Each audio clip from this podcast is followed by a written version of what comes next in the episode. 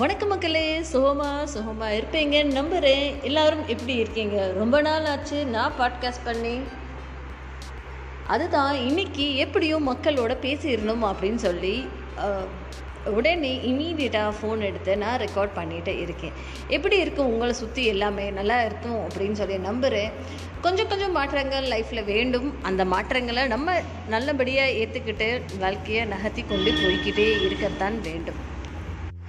இந்த ஒரு சிந்தனையோட இன்னைக்கு ஒரு ஷார்ட் ஸ்டோரி ஸ்டோரி என்ன அப்படின்னு சொல்லி பார்த்தோன்னா ஒரு ஃபாதர் இருந்தாராமா? ஸோ ஒரு அப்பா தான் அப்படின்னு சொல்லிட்டு. ஸோ அவருக்கு வந்து ஒரு மூணு குழந்தைகள் இருக்காங்க. குழந்தைகள் இந்த சென்ஸ் சின்ன பிள்ளைகளாக இல்லை. லைக் uh, எல்லாருமே ஒர்க்கிங் போகிற மாதிரி. Unmarried but still they are all are working ஒரு பொன் குழந்தை ரெண்டு வந்து ஒரு பையன் குழ இருந்தாங்களாமா? ஸோ இந்த மாதிரி இந்த மூணு பேரையுமே ஒரு நாள் அவங்க அப்பா அ- அழைச்சு சொன்னாராமா? இந்த மாதிரி I am counting my days அப்படின்ற மாதிரி சொன்னாராமா?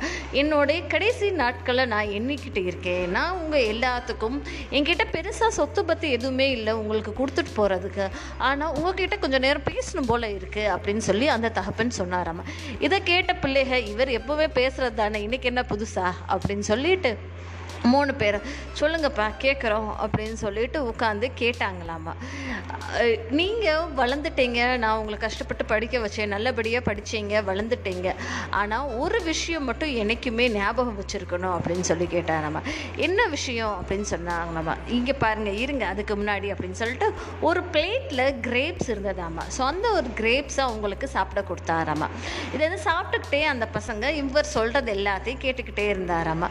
நல்லா இருக்கா பழம்? அப்படின்னு சொல்லி கேட்டாராமா. நல்லா இருக்குப்பா புளிக்கலை நல்லா இருக்குது இனிப்பாக தான் இருக்குது அப்படின்னு சொல்லி கேட்டாம்மா சரி அதே மாதிரி இப்போது இந்த பழத்துக்கோட சேர்ந்து நான் இன்னொரு ஒரு குச்சியை தரேன். ஒரு குச்சியை உங்களோட ரைட் ஹேண்டில் கட்டிக்கோங்க அப்படின்னு சொல்லி சொன்னாராமா. ஸோ கட்டிக்கிட்டாங்க இந்த பசங்க.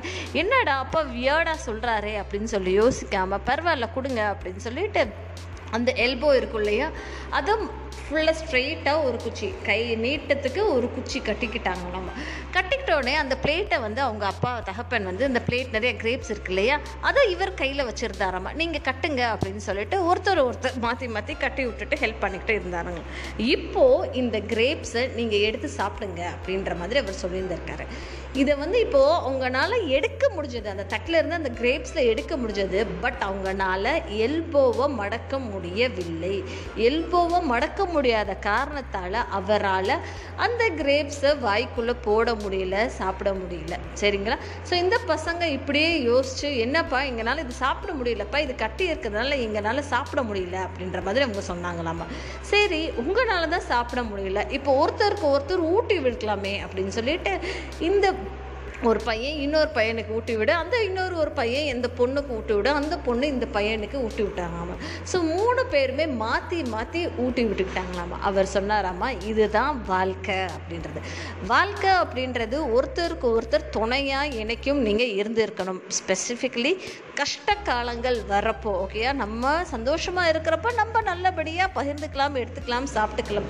பட் ஆனால் நமக்கு ஒரு கஷ்டம் அப்படின்ற வரப்போ நம்ம ஒருத்தருக்கு ஒருத்தர் நிச்சயமாக துணையாக இருக்க வேண்டும். இருந்தால் தான் நம்ம வரக்கூடிய கஷ்டத்தை வந்து அதை ஓவர் கம் பண்ண முடியும் அப்படின்ற ஒரு மெசேஜை வந்து அவங்க அப்பா சொன்னாராமா. இந்த ஒரு ஸ்டோரி மூலயமா இதே மெசேஜை நான் உங்ககிட்ட ஷேர் பண்ணும் அப்படின்னு ஆசைப்படுறேன். ஏன்னா இன்னைக்கு நிறைய பிரதர்ஸ் அண்ட் சிஸ்டர்ஸ்குள்ளே இருக்கட்டும் சரி கணவன் மனைவிக்குள்ளே இருக்கட்டும் சரி உற்றார் உறவினர்கள்ட்ட இருக்கட்டும் சரி நிறைய மனக்கசப்புகள் மன வேறுபாடுகள் நீ இது பண்ணிட்ட அது பண்ணிட்ட அப்படின்னு சொல்லிட்டு நிறைய ஒரு வேறுபாடுகள் நமக்குள்ளே இருந்துக்கிட்டே இருக்கு இல்லையா? பட் டுகெதர் நின்றா மட்டும்தான் நம்மளால் வரக்கூடிய ப்ராப்ளம்ஸை எதிர்கொள்ள முடியும். நம்ம ஜெயிக்க வேண்டாம். நம்ம வந்து பெருசாக அச்சீவ் பண்ணனாலே அட்லீஸ்ட் வரக்கூடிய ப்ராப்ளம்ஸை ஒரு அளவுக்கு நம்மளால் ஃபேஸ் பண்ணி முன்னேற முடியும். சரிங்களா? ஸோ இந்த ஒரு சிந்தனையோட நான் உங்கள் நிஷா விடைபெறுகிறேன். மறக்காமல் என்னுடைய பாட்காஸ்ட்டை கேளுங்க. உங்களுடைய நண்பர்கள்கிட்டையும் ஃப்ரெண்ட்ஸ் அண்ட் ஃபேமிலிக்கிட்டையும் அதிகமாக பகிருங்க. தேங்க்யூ